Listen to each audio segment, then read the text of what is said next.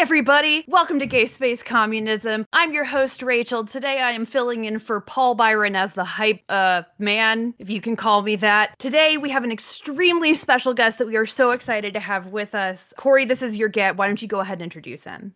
Oh, absolutely. I'm so excited to have Mr. Benjamin Dixon joining us today, host of the Benjamin Hey. Dixon Show and host of several shows, actually. You got a lot going on, Ben. Yeah. hometown hero too. We're all Atlanta people. oh, ATL shouting. I didn't know. I didn't know all of us were, were here. Um, good to be Uh, well, here. Paul and I are, yeah. That's amazing. Almost all of us. I called ATL home for a long time, so I still consider it my, my home in the States. There you go. There you go. I'm super excited to be here. I did not know this podcast existed, and now I'm going to be a regular listener because this is where it's at. This is the goal. The goal is gay space communism, right? It's definitely what I want. Awesome. Yeah, and I, you know, I was, uh, I was so excited, you know, to find out. Like, I'm a longtime fan of yours, Ben. Like, I, I, Uh-huh. I think, you know, I'm a patron supporter of yours. But I started watching your show back in like, I want to say 2015, when it was Oh, wow. you're doing it in like your living room in your place in Boston. Yeah. Wow. like early days. Yeah, like when I honestly had two viewers, it's like five viewers, and I didn't know you were one of the five. Like we we built this from absolutely nothing, and and yeah, I started off in in my bedroom actually with my orange background. That that was about the same time, um, 2015. Wow, This gives me hope because I am currently Yeah. sitting on my bed. So there you go. No, no, absolutely. So we're we're so excited to have you on the show today. Um, we're going to get into um, about what prompted this invitation because it was actually a very amusing anecdote that you shared on Twitter that prompted me to reach out for this. But before we do that, usually we start off by kind of talking about what we're watching right now, and it doesn't have to be Star Trek or sci-fi related. But if you're currently watching anything in that vein, it's good to talk about that. But you want to share, Ben, like what you're Yeah. uh, what you're talking about or what you're watching right now? I would love to. Absolutely excited to share. So I just started the original series of Star Trek again from the beginning, and I am amazed. I'm wondering if they went back and remastered some of the Enterprise shots where they were flying around planets because the the graphics even back then were amazing. So I'm watching that again, and I am really, really heavy into Handmaid's Tale. I I am committed to Of Joseph and trying to figure out how June Osborne, what kind of monster she's going to potentially turn into this season. So that's what I'm watching. Oh man, I'm I have not caught up on the latest season of Handmaid, Handmaid's Tale, but I'm trying to like carve time out for it. I definitely got some catching up to do. I it's interesting that you say you just started the original series again. So um, as our listeners know, I've been working my way through a chronological viewing of all of the Trek content. Um, you know, I've watched pretty much everything. The only thing I haven't seen any of is Lower Decks yet, but I've watched all the rest of it, and I decided several months ago to start by watching everything in chronological order by the timeline. And I'm currently at, I just finished uh, Next Generation last week or so, and I'm currently watching, um, there's an overlap of Deep Space Nine and Voyager. And so I'm just kind of like bouncing back and forth between those two. So it's it's interesting to be back in it. It's probably like the seventh or eighth time that I've watched Deep Space Nine all the way through. It's my favorite Trek by a long shot. Nice. Amy, what are you up to? What are you watching? Let's see. I have been not watching anything and playing Stardew Valley a whole bunch. and also moving. But uh, yeah, I've been kind of boring lately. I could talk to you all about my favorite episode of Wynonna Earp, but that's about it. Well, it is kind of hard to watch shows when you're driving across the country, so I guess we'll let you off the hook. yeah. Well, I just don't have a good spot to chill yet. You know, I haven't set everything up for viewing. It is really important to have like the proper environment and headspace when you're watching Trek, you know? Like it's not something you can watch, you know, while you're tailgating. You have to like actually have a quiet space in your head and your heart to let the wisdom flow into you. Uh, which is why I've been watching it with my kid as like a bedtime thing. However, and I think this will be a good transition to the sort of topic of today's episode. My child has been on a Trek strike. She's very over it. She really, really loved the Darmok episode. And so she wanted to watch that like 15 times in a row. And then when I suggested we watch something else, she was like, no, I'm never watching Trek again because it's boring. Which, I mean, in her defense, yeah, kinda. Like, I get it. I know in my house, Trek was like a borderline religious thing when I was growing up. We watched it like people go to church. You know what I mean? So I can definitely see how, you know, my six year old might respond to that the same way I responded to church as a child, which is to say, wow, this is really boring and I don't care about morals yet. That's amazing. That is my experience with my child also. And my daughter, I guess how, how I even got on this episode, I, I shared a tweet. Uh, I was watching Star Trek and they've come in and sit down, you know, they sat down and they like to spend the time with me. And then my daughter was like, Star Trek is boring. And I was so offended, like not for real, for real, but still I was like, how right. The kind of you? parental indignance that comes from your child Yes. hating things that are obviously good. Yeah. like yeah it's objectively the greatest show in the history of shows right? Objectively speaking there's scientific data to prove that and how dare she come in there? And it's almost like when my wife oh she my wife was watching it with me and she tried to skip the intro and i almost divorced her on the spot. Don't skip the intro to the next generation. It's just like the only actually don't skip any of the intros except for enterprise. You can always skip that. Real fans skip the intro to Enterprise. Yeah, yeah, no, it's it's just a it's a it's a moral requirement. But anyway, I'm sorry, I forgot I was telling the story about my daughter. She came in and said that it was um it was boring, and so I tweeted that my ex daughter called Star Trek: The Next Generation boring. But then she says she liked the music, the opening music, and so I like you know we let her back in the house at that point. So here we are. yeah. Yeah. I understand. Actually, and I got to admit, I think you might just like rage quit the podcast if I say this out loud. So, you know, I apologize in advance, but I do skip the intro after a certain point. Not every time. Not every Okay. time. But Okay. like, you know, if I'm watching like my third episode, I might skip that intro. Uh, I skip the DS9 intro like every time. I think that shit's boring as fuck. But the, the original intro I watch every time, especially once it gets to the singing part, the like, Wait a minute, you can sing like you hit every note there. Wow, that was Well, awesome. thank you. Thank you. I think it's ridiculous and I love that extra nonsense. So, like, I'm here for that great. part of it. I watch that every time because it's like my kind of stupid. But, you know, by like the third episode of The Next Generation, I'm like, space, the final The final frontier. frontier. Click. but I do think you have to listen at least to the space, the final frontier part. No, I'm quitting that. I, I appreciate you guys having me, and I'll catch you next time. No, um. Short episode ever. but you but you have to understand like um deep space nine i think i was in uh somebody give me the year what was the first year uh for deep space nine like 91 um 92 it, it escapes me uh, for the first episode um so i was i was about 10 or 11 or 12 at the time and i was in marching band or, or not marching band at the time but just like concert band and, and i played trumpet and so the music is i'm so into the music i remember learning how to play that by ear upstairs in my bedroom and just wailing through the house. Ba, ba, ba, ba, ba, ba, ba. Like that makes a lot of sense though. Yeah, I'm I'm deeply connected to the music, which is why I'm so highly offended by the music for the Enterprise because it was a great series, but the music made me want like not even watch it. I, I I I never made it through the entire series of Enterprise until I was in my 30s. So yeah, and that's, that's because right. it's because of the music. Yeah, it's so bad. But to be fair, I mean, the music does kind of set the tone for how the the, the I mean, like I like the Enterprise, I like the show, I appreciate it for what it is, but it it Yeah. did telegraph pretty accurately the tone of the show overall. You might be right. I have to accept that one. I'll accept that one. oh man. It's not even the melody for Enterprise that gets me, it's the lyrics. Like, it's been a long time, but my time is finally near. That's like somebody wrote that on a bathroom stall when they were drunk and feeling like philosophical. It's not, it does not live up to the philosophical standards of Star Trek. I'll put it that way. Are you saying it's like a white girl wasted song? Oh my God, it is. It's like a country western bar, White Girl Wasted Yeah. song. You're drunk at a bar. These are uh, these are like rejected air supply lyrics. Yeah, it's not good. By the way, I think Rachel still hasn't forgiven me for sneaking a clip of the Enterprise theme song into episode zero of the podcast. Oh wow. Yeah, we got divorced over that one. We we held it together for the child that is the show, but we're no longer speaking behind the scenes.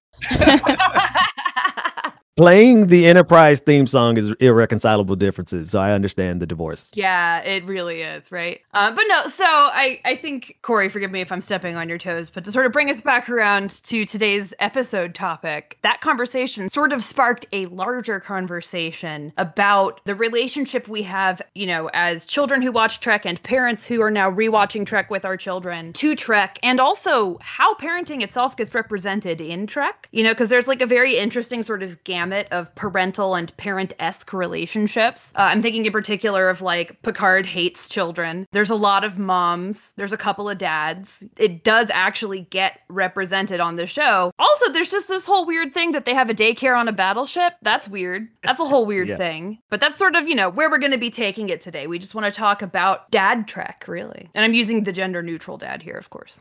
I love it. I um Yeah. one of the first episodes in the entire series was the Charlie X episode. And that was really heavily about having a parental figure. And in this case, obviously, then it was just like having a father figure. They kept saying it over and over and over again. So it's funny how uh, Gene Roddenberry kind of set that tone early on in the entirety of this of the franchise, the, dif- the different franchises. I uh, yes, I think you're referring to the episode about the young incel that we meet immediately. yes, definitely an incel. And uh, Oh my Good goodness. I mean, that was one of the most problematic young 17 year olds I've ever seen. I mean, it seemed like he had the powers of crossing the next generation, the Survivor episode, Survivors, where that guy had like godlike powers and he wiped out an entire species because that species came to his planet and Oh, killed yeah. the people and his wife. So, Yeah. Charlie, imagine that power being in an incel. Like, that's what that Mhm. second or third episode was uh, was like. So, it was terrifying. Thank God they're only, you know, confined to video games for now. If we let them out of the video games world, we'd be totally fucked. Well, okay, Oh, not God. fucked because they still wouldn't be able to have sex, but you know what I mean. Yes, exactly. Royally unfucked for all of eternity, in fact. I mean, listen, and that's like really Uh. high bar to clear. Even Odo managed to get laid in this show. Oh, like, wow. That's amazing. You're right. Even he Data. was having Come that on. like real weird sludgy sex with the other founder. Can you imagine uh, having sex with Data though? I mean, talk about a machine like nonstop. a He's fully functional, so Well, and you know, know? Data's another one of the Star Trek dads too. So we can actually talk about him as well.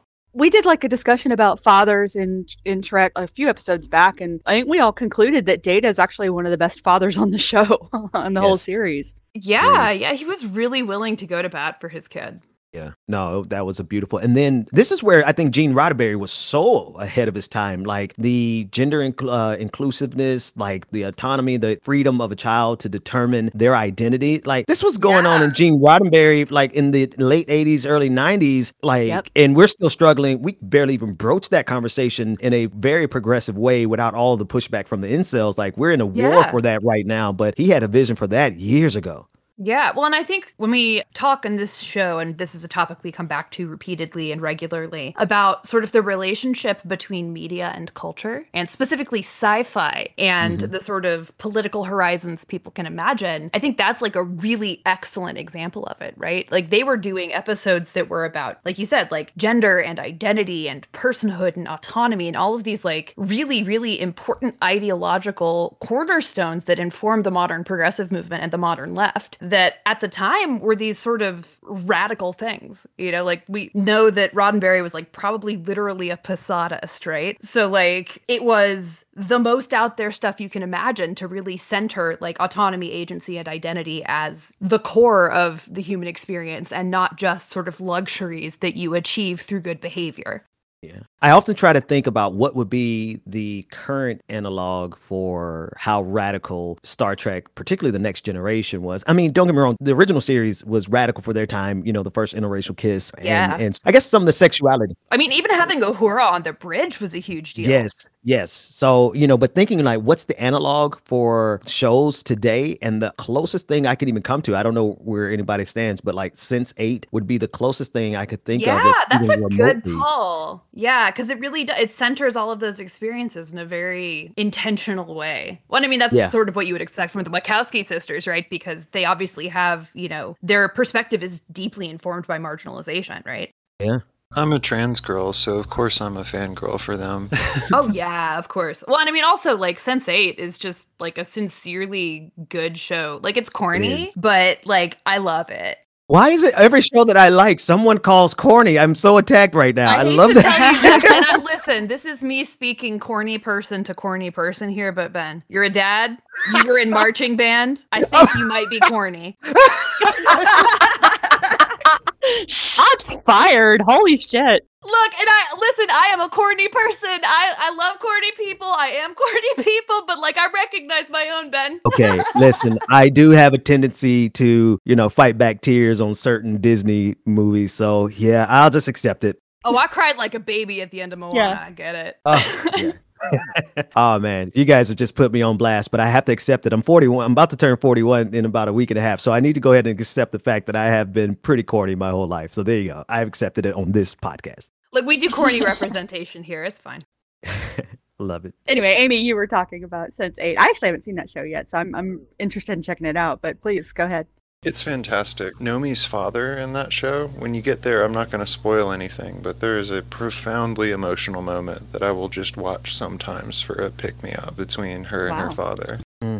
That's kind of I want to make two points sort of about Ben your question and also like about uh, the utility of sci-fi and that sort of specific kind of wish fulfillment is like when you use science fiction to project like a more utopian future you create you know these really beautiful comforting moments that people can look to and say like things can be better than this. And it creates a kind of hope in that visualization. Um, and also I actually think and I think this is a really good thing the reason it's so difficult to like pinpoint the modern analog to Star Trek in terms of, you know, how much it pushes the boundaries is because there's like a lot more of them now. You know, that mm. sort of type of thought experiment in media has been really expanded and popularized and normalized as sort of part of prestige TV, right? Like uh, Man in the High Castle was doing stuff with this. Westworld, especially the first season, was doing stuff with this. You know, like you were saying, Sense8 is doing stuff with this. And they've all sort of taken different slices of this really comprehensive vision of beingness and ipsity and like the sort of subject as such and expanded on those, you know? And I think that's a great thing. I think that's like one of the coolest things about the Roddenberry legacy is that that kind of questioning is just normal now.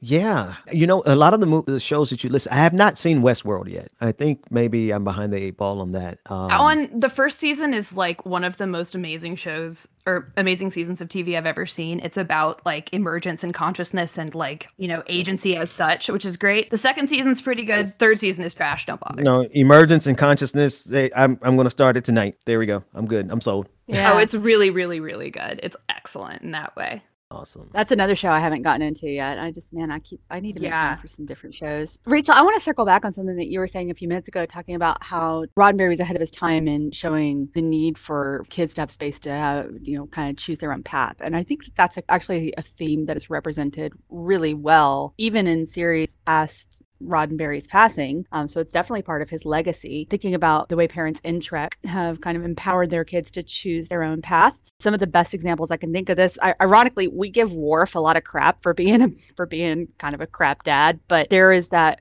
really excellent episode in Next Generation where he's first trying to persuade Alexander to choose the path to become a warrior. And then when his kid tells him he doesn't want to do that, he just accepts it. And even though it's something that's really important to him, he accepts it. He's got a different path and he chooses to empower him in that way. And I thought that was a really beautiful moment for, for Worf, for somebody who we give a lot of trouble for his parenting skills, shall we say. And then uh, Sisko obviously, you know, has to deal with the fact that Jake doesn't want to join Starfleet and wants to pursue a career as a writer, and he immediately embraces that. And I love the relationship between Sisko and and his kid. I think that it's one of the strongest relationships shown on the on the whole Trek universe. It's one of the reasons why I love Deep Space Nine so much because I just think that they have such great chemistry together, and I really love their dynamic. I think Beverly does this too. You know, she empowers Wesley to go off and leave Starfleet behind and go become a being made of light or whatever he ends up being when he decides to depart to the other dimension. There's a few examples of this. I think it's a it's a really good consistent theme in parenting and Trek. I'm trying to think of like what can I add to this, but honestly, I just agree, right? Like Let me change the topic a little bit. Um, Okay. So, is is the fact that you guys as kids feel that Trek is boring is that evidence that Trek is West Wing for communists? Further evidence because Oh no. you know, like I don't know any kids that like West Wing.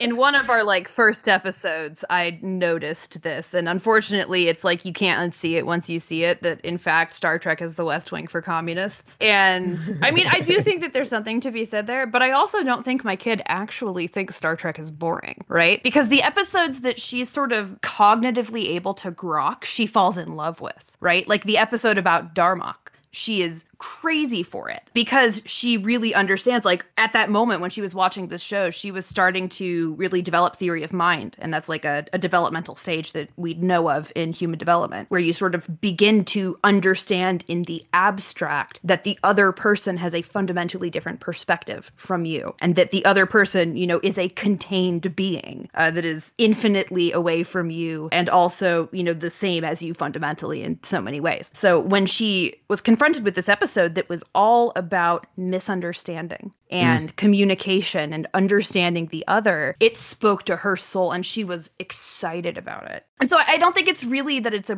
boring show. I think it is a mentally, intellectually challenging show. And you have to, I think, have a certain understanding of things already for the episodes to resonate with you.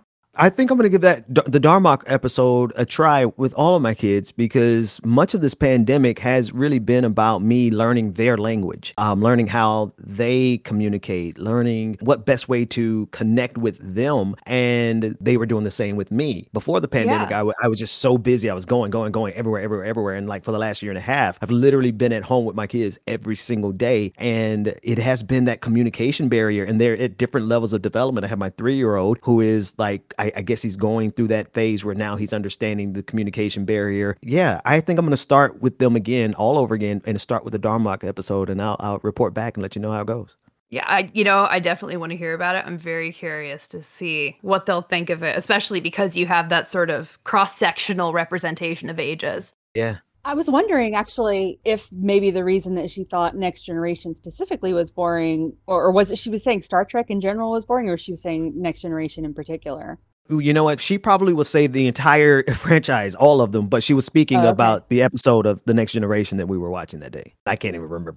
So I was just curious, like, have you guys watched any Discovery together? No, we haven't. I wonder, hmm, you know? Okay. I bet, especially because Discovery is so good about representing a bunch of different ages. You know, mm. like there are young people who are main characters in Discovery, which, you know, I yeah. love of course. And I think that's something that, you know, might actually make it more relevant to younger kids, you know? Uh, and yeah. definitely I can think about when I was in the 90s watching Star Trek as it came out, having my kids watch that now would have been the equivalent of me in the 90s watching the original series, which I know I'm fucking old and that breaks my heart every morning when I wake up and realize it all over again. But I do think, you know, in terms of empathizing with and understanding the experiences of these younger kids, you know, the one in the 90s resonated with me a lot more. And so I, I'm I bet it would go over better, and I bet especially like lower decks would go over better with your older kids because it's yeah. it's a different, like you were saying, language. You know, it's a different sort yeah. of context.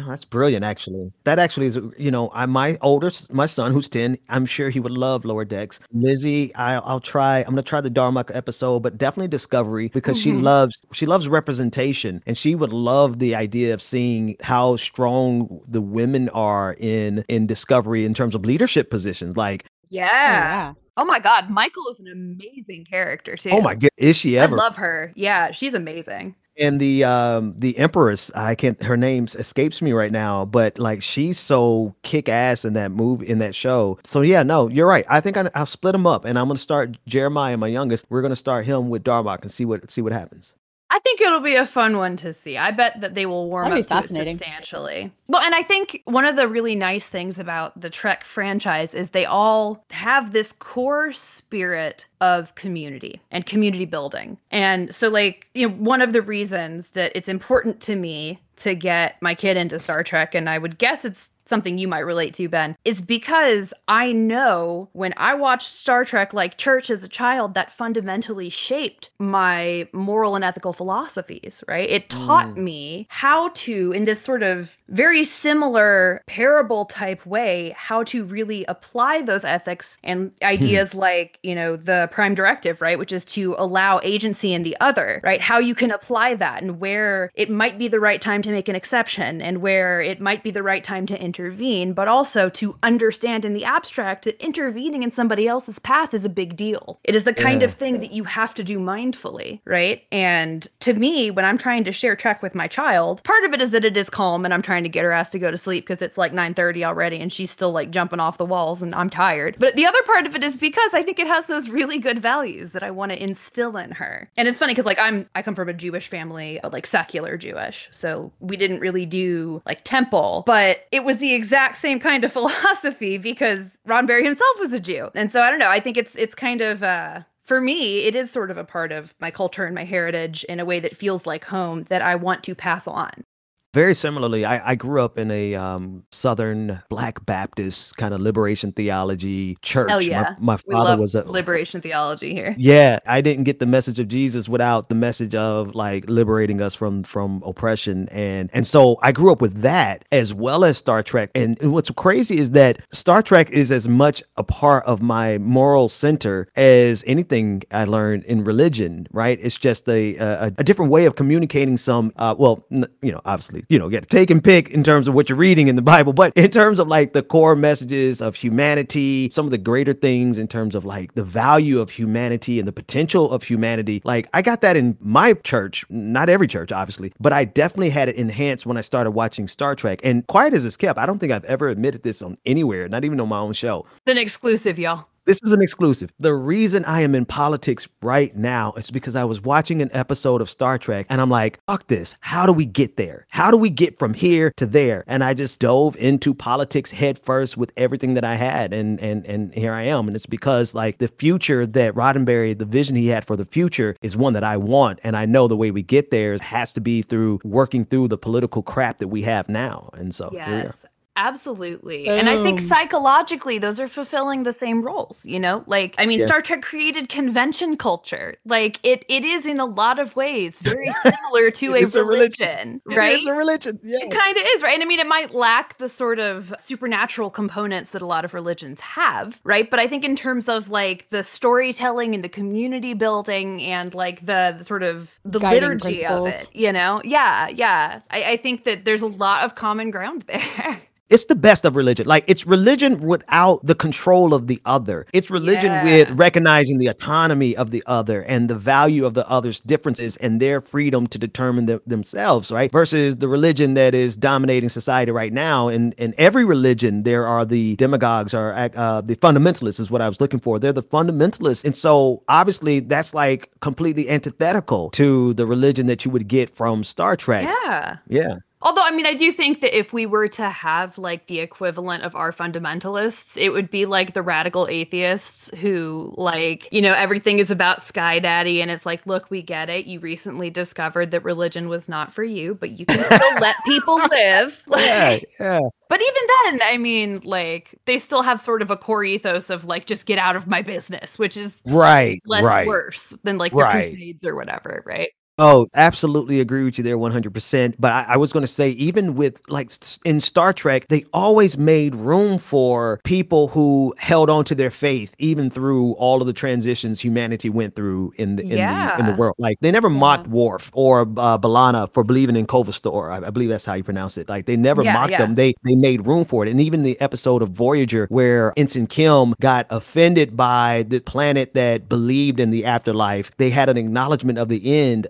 uh, at the end of that episode. I can't think of the name of it. So, uh, I'll get it. But I know exactly the one you're talking about. Yeah. I actually just watched that episode. Yeah. That is such a good episode where they made space for his rejection of the concept of an afterlife, but also they made space for we have no clue, like the consciousness of someone could, could could merge with the rings around their planet. Like it, it was just it's a beautiful ethos Yeah. of coexistence. Yes. Well, and it comes from a fundamental space of humility, right? And I think Yeah. that's the most important lesson that really any religion or philosophy can deliver is to really impart to every single person who's like participating in this conversation the understanding that we are limited creatures. We are limited by our perspective and by our experiences and by our imaginations. And it is so important to engage the rest of the world with that space of self knowledge, of knowing that we don't know. I think that's is very essentially important and not just Yeah. to, you know, religion or philosophy or ethics, but to science, you know, to regular ass conversations between people. You got to assume that other people are doing their best and that you are doing your best and that everybody's got limits.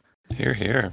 We talked about this a little bit on a previous episode, but I think of all the series, I definitely agree that Star Trek does a beautiful job of making space for people that have faith that goes beyond the realms of science without having it be contradictory to the science. Yeah. But I think the Yeah. series that does that the best by far is Deep Space Nine. And It is the one that spends the most time exploring faith as a concept, not just with the Bajoran faith, which is obviously very central, but we get a lot more out of Worf and the Klingon faith and his beliefs and experiences in, in Deep Space Nine as well. And I just think that they Yeah. do a really, really beautiful job of exploring that space. I think I'm going to have to commit more time to DS9 because I finished every series but DS9. And for some reason, I don't know, maybe it's waiting for, maybe I needed to wait to a certain level of, I don't know, my journey, my personal journey in terms of like my conceptions of the universe and faith. But it's been hard for me to get through it. I'm thinking I'm going to get a good bowl and smoke a whole lot of weed and sit there and just watch the entire series because everybody, Right. my brother is telling me this. My my both of my brothers are telling me this. Every friend I have, they said, "No, Ben, it is DS9. That's the one for you." And I I think so. I will be able to watch it, and maybe I'll live tweet it because I don't think I've gotten honestly past season three of DS9. Dad named Ben watches DS9. This is a podcast. Like just oh my waiting to god! You know, and this is such a perfect transition to get back to the representation of parenthood because the commander and then later captain on DS9 is Benjamin Sisko. Hey, who I mean is a great character. He is a really compelling father. His relationship with his son is incredible. There's one episode in particular that, you know, speaking of like crying your eyes out at shows, there's an episode in particular where Ben Sisko gets trapped in a time loop and has to watch Oh, his God. son's entire life and doesn't get reunited with him, like except occasionally throughout his life moments where he's just sort of there uh, Oh, with his yeah. son. And he like Yeah. has to watch his Yeah. son grow old and like this whole thing and like you know he's like trapped outside of time and it is like one of the most compelling episodes of tv i've Oh, ever yeah. seen ben's relationship with his own father his father uh, owns a cajun restaurant in louisiana and like they show their relationship of him like coming in and he's in the kitchen cooking with his dad you know like really like just these very like distinctly southern kind of parental relationships which of course Totally. means the world to me because yes. parenting in the south is like it is different in some ways i think Okay, you guys have convinced me. Like, so Yeah. I have to start. I'm going to watch Westworld starting tonight, but I am going to craft a part of my life out because how many seasons is is DS9? Let's nine seasons. Uh, or It's seven, but the first one is Seven seasons. short. The first one's like Mhm. 16 episodes. I'm going to Yeah. start again at the beginning, and I'm going to go all the way through, and I think I'm going to podcast it. And after I, Well, we'd love to have you back. yeah. Oh Yeah, goodness, of I would love to come back. I abs- absolutely anytime.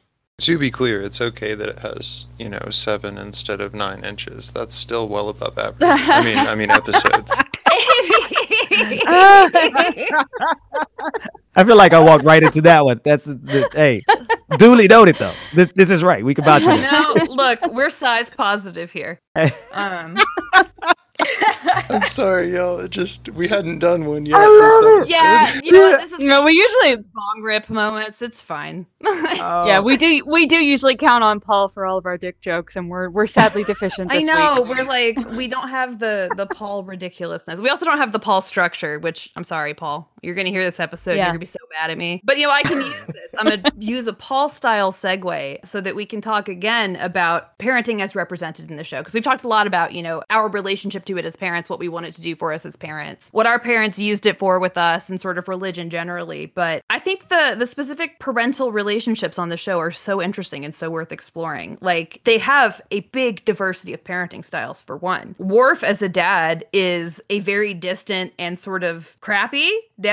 Like he's not uh he's not a particularly, you know, touchy-feely father as you might expect. But at the end of the day, you know, he's still trying very hard to raise his son with the right values and raise a noble, honorable Klingon, even though he himself has no idea how to be a dad. Which, you know, relatable. Ben Sisko, like we were just talking about, has such an incredible relationship with his dad and his son. You know, there is that incredible relationship between Data and his kid. Like it's just Mm. I don't think Miles and Keiko get enough credit as representation, both for a married couple, because I actually think that they're one of the best couples on Trek, and a lot of people give crap. They they talk about how oh they fight all the time. That was just that was just shitty writing from the '90s where they didn't know how to write women in relationships. Or relationships at all. Right, Right. I can't believe all of these like drunk antisocial writers' rooms couldn't come up with a healthy relationship to model. right. But as as a married person i do actually think that miles and keiko had one of the most realistic and healthiest relationships represented on the show. And i think they were fantastic parents as well. And i just appreciate all that they brought in that capacity Yeah. Well, I think the the sort of cornerstone of their relationship as represented, why it was so healthy is because they showed a lot of what it means to subsume yourself to the other in their relationships. Mm. And when I talk about subsuming the other, this is coming from a book called Totality and Infinity by Levinas, and it is about sort of the nature of relating to the other and what it means to be a person in relation to another person. And a, a huge part of that is giving up of yourself to make room for somebody else, you know? Mm. And Miles and Keiko, they have conflicts about this. They fight about this. They are visibly negotiating this, which is so mm-hmm. important because usually in media, what we see represented is either like perfect deference or irreconcilable difference, but we don't see a lot of people fighting and making up or arguing and reaching a synthetic conclusion or sacrificing, you know, mutually for each other. And I think that's actually very important to see and to have represented. That's what I love about their relationship. And I'm going to be really interested, Ben, when you get a chance to walk, uh, because I know you've seen some of Deep Space Nine, but like the real Right. heart of their relationship kind of comes in the the later seasons. So I'll be really Oh, wow. interested to Okay. see your perspective on it as a as a married person and as a parent. You know how you kind of reflect on their relationship when you get there. I feel like, and again, I think it's all everything happens at the, the appropriate time because the more I'm listening to you all, I'm like, holy shit, DS9 probably was the one for me all of this time, and I just had to wait till I got to a level uh, because again, like this pandemic has been transformative for me because it has shown me the many different ways. While I thought I was a good father, I thought I was a good husband, but being as busy as I was and allowed myself to be on behalf of my family, right? I'm out there working my ass off for my family, but sometimes that still is not sometimes, most of the time, that still leaves so many open holes that you're not really being the father or the husband that you really need to be. And so the, the pandemic has kind of just obliterated that because even like yesterday, I, I got into one of my zones where I'm like, how do we change the world? How do we do this? Like we have enemies on every side. All of my heroes are dead and my enemies are in power. And I'm like, I'm looking into all the divisions on the left and I'm like getting so consumed by it where I found myself just locked in my room being angry and furious over the lack of progress. And then I reminded myself, I said, no, go outside and play with your kids. Right. And so I'm excited about exploring Deep Space Nine for all the reasons you all have outlined. But Rachel, what was the name of the book that you were just talking about in terms of uh, defining yourself in context of another person? What was that book? Because that that sounds like something I need to read. It is Totality and Infinity by, I think it's Emmanuel Levinas. I will tell you, he's a French philosopher. It's super obtuse and like kind of annoying to understand, but it definitely fundamentally informed my understanding of like being as a social creature, right? Uh, it's sort of why I say there's no such thing as an individual human and talk about like the myth of the individual human because we do not exist without each other. If you Oh put my a baby alone in a field, the baby's gonna die. Like we Yeah. have to have each other to exist at all. We come to understand ourselves as people by comparing ourselves to other people. You know, everything that we are, everything that we do is in relation to the other. And one of the sort of deep, toxic, and destructive things we have going on in our culture right now is this, you know, cult of the individual, which has never Yeah. actually existed. Oh yeah, no, it's it's it goes against nature as much as they try to say the individualism of our system and therefore by extension the greed that we built this system on is a result of nature, the state of nature, human nature. But in reality, it's the exact opposite. Is nature has told us that we must be communal. Guys, this is like uh, uh, everyone. This is I love you, guys. I, I love this space because like this is the space that we have to create in society. Like just if just for one second like a space where people can simply be themselves and we don't have to apologize for like me being this traditional southern heteronormative all those things that like you know cis and and then raising my kids you know we go to church and whenever church was open like all those things. But like that's who i am and you all are who you are and we all are connected on a level that is deeper than i have even with my church members like even with some family members you know like it's it's so refreshing to be in a space where people can just be themselves and because we all are seeking a greater humanity. We have that common bond. That is our community. It's like our greater humanity. And so this is a beautiful space you all have created. Well, thank you. We're so just blessed to have you. In. That really means the world to me to hear. Because Yeah. that's, I mean, that's exactly what we're trying to do with this. You know, we're trying Exactly. to foster these kinds of conversations and really talk about the way that this kind of media, like we're producing right now, or like Star Trek does, or like your show does, Ben, can really change the conversation and change people's horizons and change Yeah. the world, you know?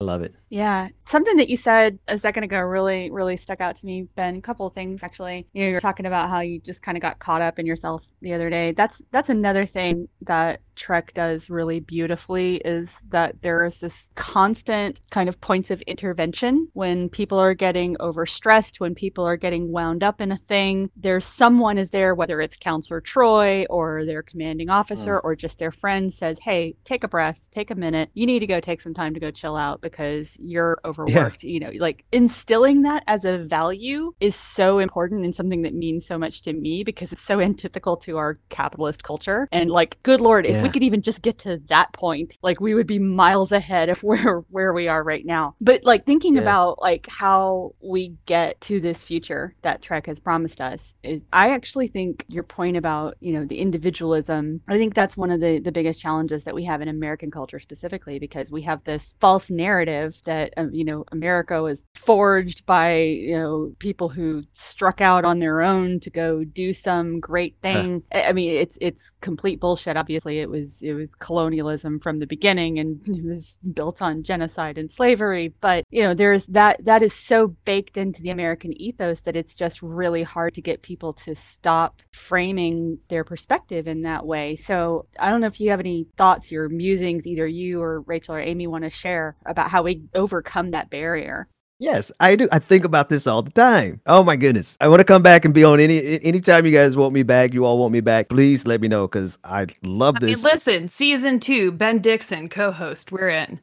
Honestly, like my ideas on that is that we have to align because we're so trained from birth to be consumers and laborers, and we are so trained to be individual. There's an entire generation where we're not going to be able to appeal to them simply on the greater humanity of each other. But if we can align their self interest with the greater humanity of each other, we can align their self interest and show them how community is actually in your best interest. Like you can become, you, you know, appeal to their their vanity or appeal to their, you know, they're trying to get their bag and all, you know, they're trying to get their Instagram and all that kind of stuff. Well, honestly, like the greatest way forward is through community. Period. If you don't treat your followers like shit, you can get even further. But this uh, influencer industry and the, you know, capitalism as as a driver in everything that we do, it tells us to be greedy above all else, step on somebody's head to get ahead. When the exact opposite is true is that if you treat someone like a human being, they will be as loyal to you as you would be loyal to them and that's how you can grow with a positive sum relationship instead of a negative sum relationship. So those are my thoughts on that.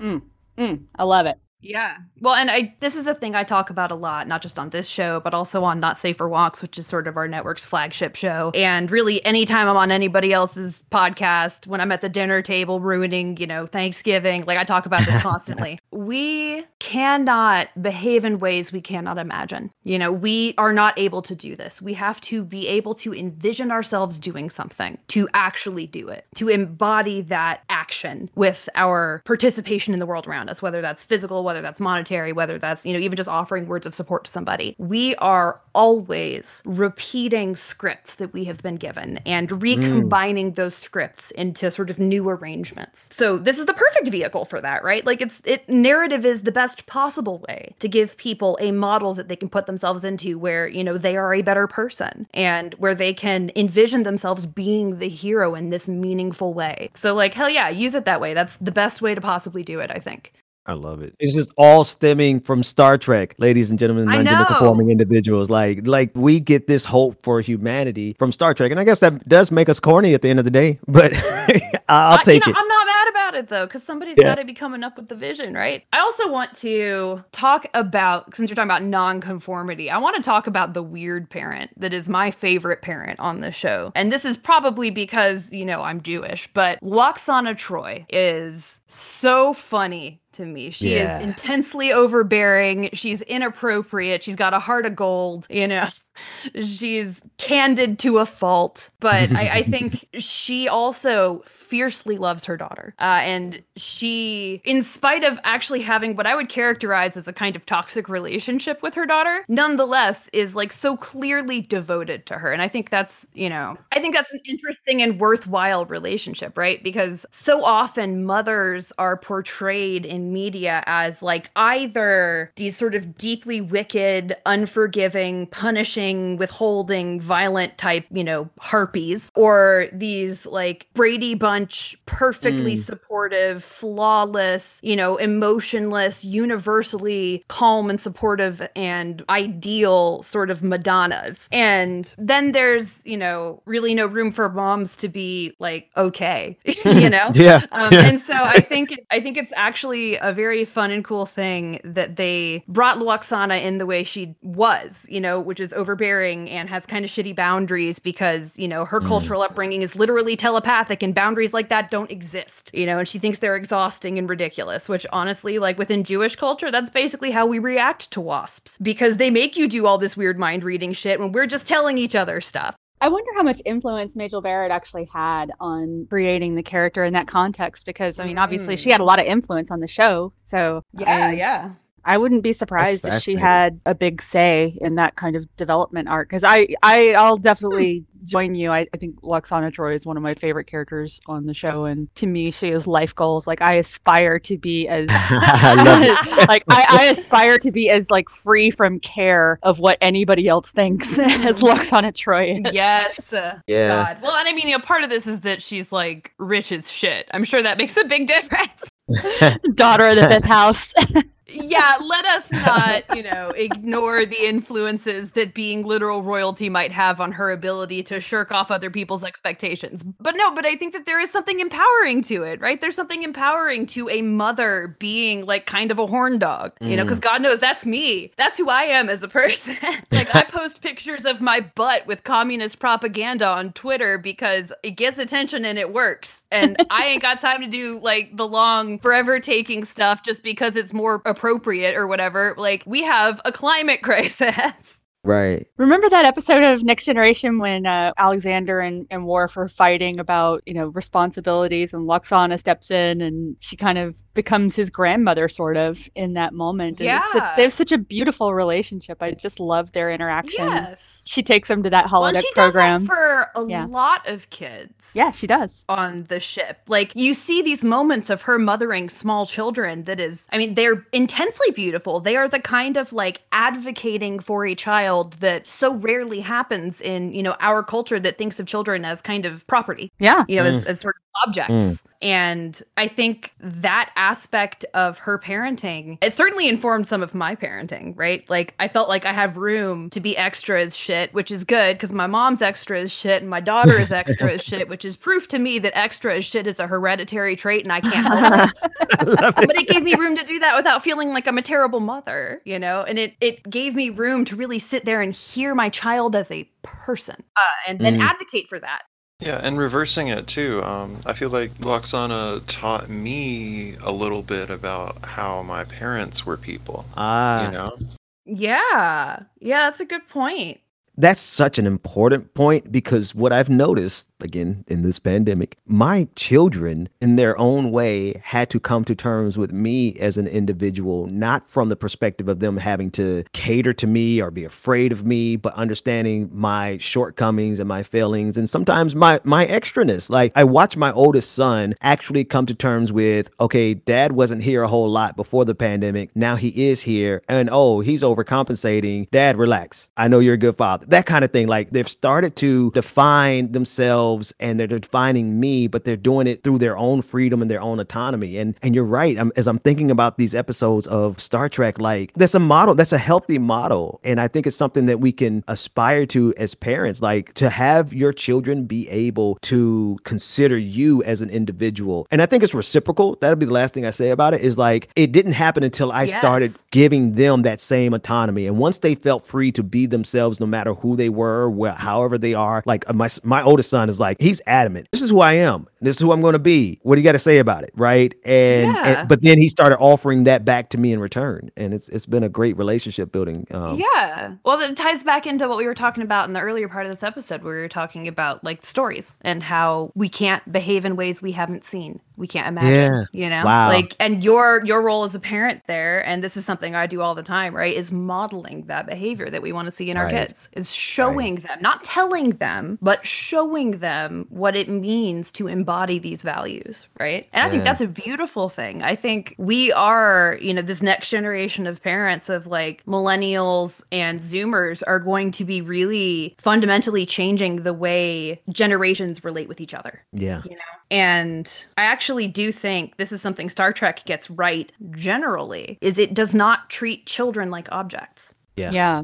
You know uh, and i think that actually was kind of cutting edge in the 90s really. It's like very very modern child psychology relative to the 90s to even think of children as people you know not as incomplete adults but as whole people who are at a certain stage of development in their lives. With their own set of rights. Mm, yeah and you know with their own sort of capacities and needs and desires which include desires to explore and be creative and Mm. fuck up They, and they also want their humanity recognized, right? They may not express Yes. it in, with that language, but there's a consistent and persistent fight. I remember for me being a child, but also looking at my children, like they want their autonomy and their humanity recognized. I am a person, and I know that you are my father, and you are my mother, or you're my guardian, or whatever the case may be. And I know that you have this power over me, but I need you to recognize my humanity, even though you have this power over me. And I think that goes right back to the prime directive. You know, the Federation has this power that they could easily swagger into any civilization and start dictating to them how they should live their lives. But being able to recognize that civilization from a distance and giving them the space to grow autonomously while also being there to step in if there's a ever a special case if they need to step in. Like I, I- I think replicating that in family life Yeah. has been really, really like revolutionary. And to do that again, like you said, in the 90s, in the 90s, they were still telling children to be seen and not heard.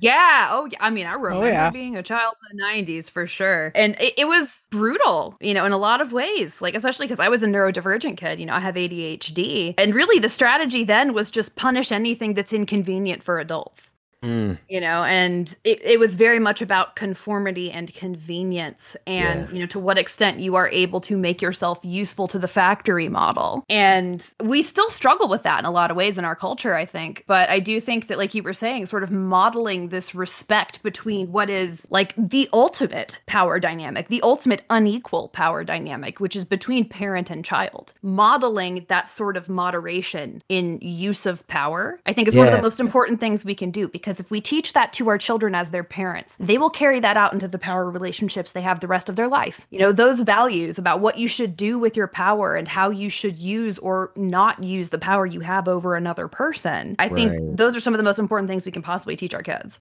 As opposed to the opposite model where like you know there's a rejection of the quote unquote nanny state and they you know Yeah. they dismiss it as being paternalistic and don't get me wrong there are examples where you could be overly paternalistic and intrude and and go Yeah. beyond the boundaries that you shouldn't go right but at the same time if you have power over a group of people you have a responsibility to that group of people not to abuse that power yeah absolutely i love this guys. emphatically agree. And, you know, I, I think, like we've been saying about the Prime Directive, that's really well illustrated throughout the show. I want to tie to a specific sort of parental relationship in Discovery, actually, which is between Georgiou and Michael, where they, mm. you know, have this in the alternate universe, very explicitly parental relationship. In the Prime universe, it's a little more complicated because, you know, she was adopted by Spock's family. But I'm thinking of the alternate universe where ultimately Michael tries to kill her, like literally doing matricide because they live in this society that is entirely focused on power and wielding it, you know, as opposed to relinquishing it and sharing it on wielding it. And I, I think that's probably intentional. I think that's sort of a continuation of the larger philosophies of power within Trek, which frankly probably will have to be an entire second episode because there's so much to say about power and power in Star Trek. And I know mm-hmm. we're getting kind of towards the end here. So why don't we do a real quick game if you have time for it? Uh, just Yeah, sort of wrap it. up the episode and then we'll say our goodbyes and, you know, maybe do it again soon. I don't know. sure sure So the game I want to play is who do you want to be your Star Trek mom, dad, parent, whatever sort of arrangement you want, and why?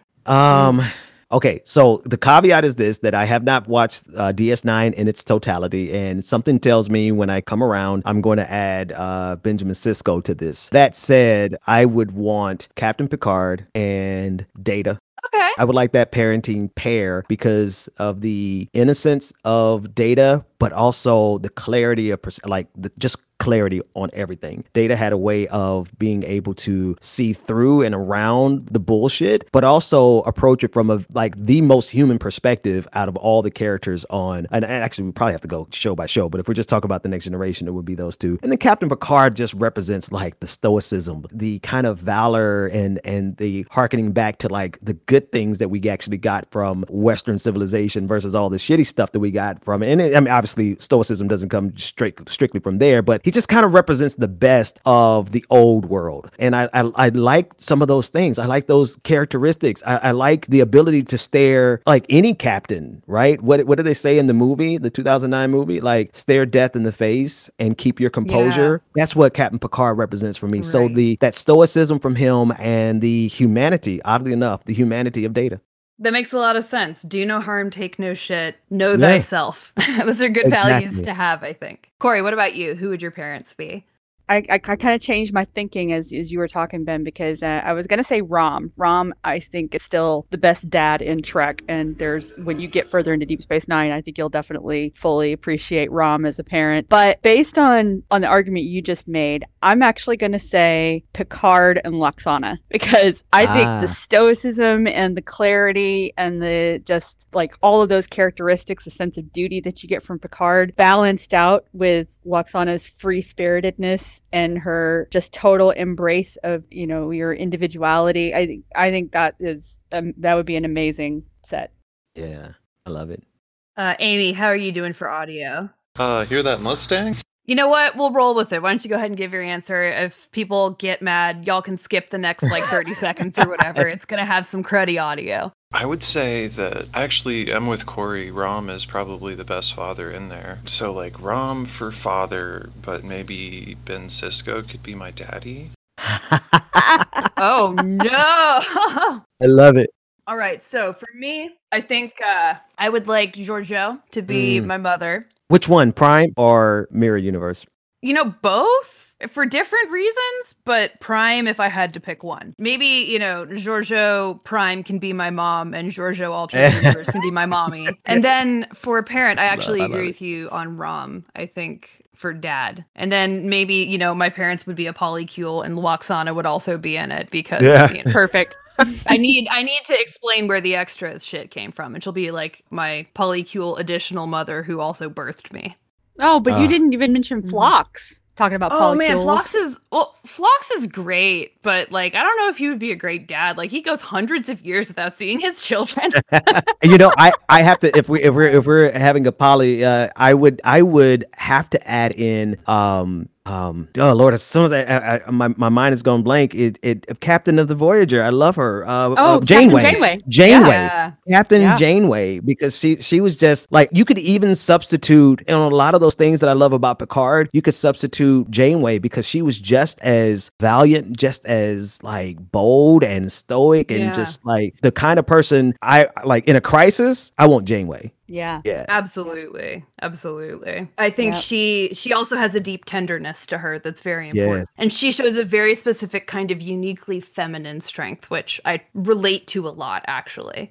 Yeah. She always felt like the next captain of the flagship that got stuck in the Delta Quadrant for that part of her career, you know? Yeah, Yeah. yeah, like she would have graduated to Enterprise when she got back. I think that's Easily. probably true. Also, would totally watch that show. Wherever y'all are at, Star Trek writers, I know you're listening to this show by now because when you get here, you're, you know, we're famous or whatever. I would like that episode, or not that episode, that series to happen, please. I think that would be an amazing series. Y'all know Kate Mulgrew is still working and still Mhm. amazing. Get her in there, do the next, you know, Enterprise type show with her at the helm. It'll be great. Just get the music right Yeah, I want I want Star Trek Janeway. Ah, Yeah. Right? That would be Yeah. amazing. Uh, Janeway's one of my favorite captains for sure. So I'm, I'm down for it. Yeah, yeah.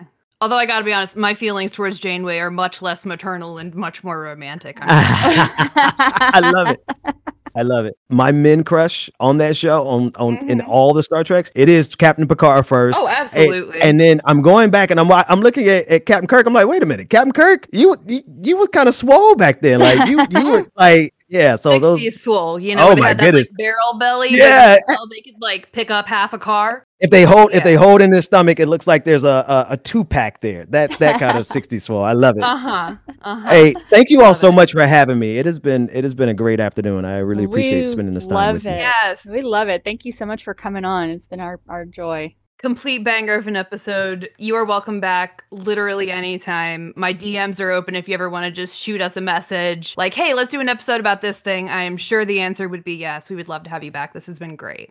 Awesome. Look forward to it. Yeah. Thanks, Ben. Do you have some stuff you would like to pitch? I know you're like way more famous than we are, but you want to tell people about your show where they can find you? What do you uh Yeah, no, yeah, sure. I mean, actually, um, I'm I'm doing the most. I'm doing shows all over the place. I got a new show starting uh, on on Tuesday, so keep an eye out for To the Point, where we just do a, a brief 15 minute summary of the the news of the day, but not just a summary. We cut through the bullshit. We get to the point of the spin and all of the lies, and we do it all in less than 15 minutes. And so that's starting on Monday. And so just go to the Benjamin Dixon Show on YouTube, and I hope everybody is subscribing to this podcast and any of your other content. Because if the other content is anything like this, everybody needs to be subscribed. we are definitely a bunch of gay space communists I love in it. everything that we do.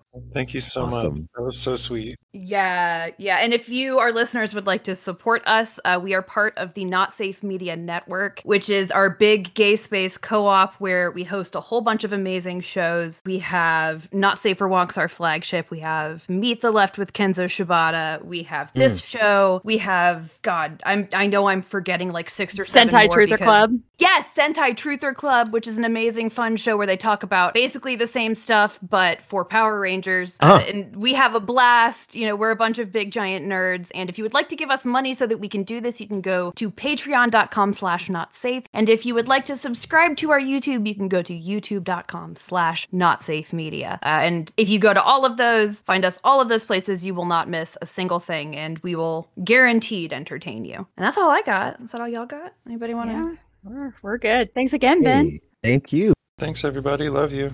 Yeah, love y'all.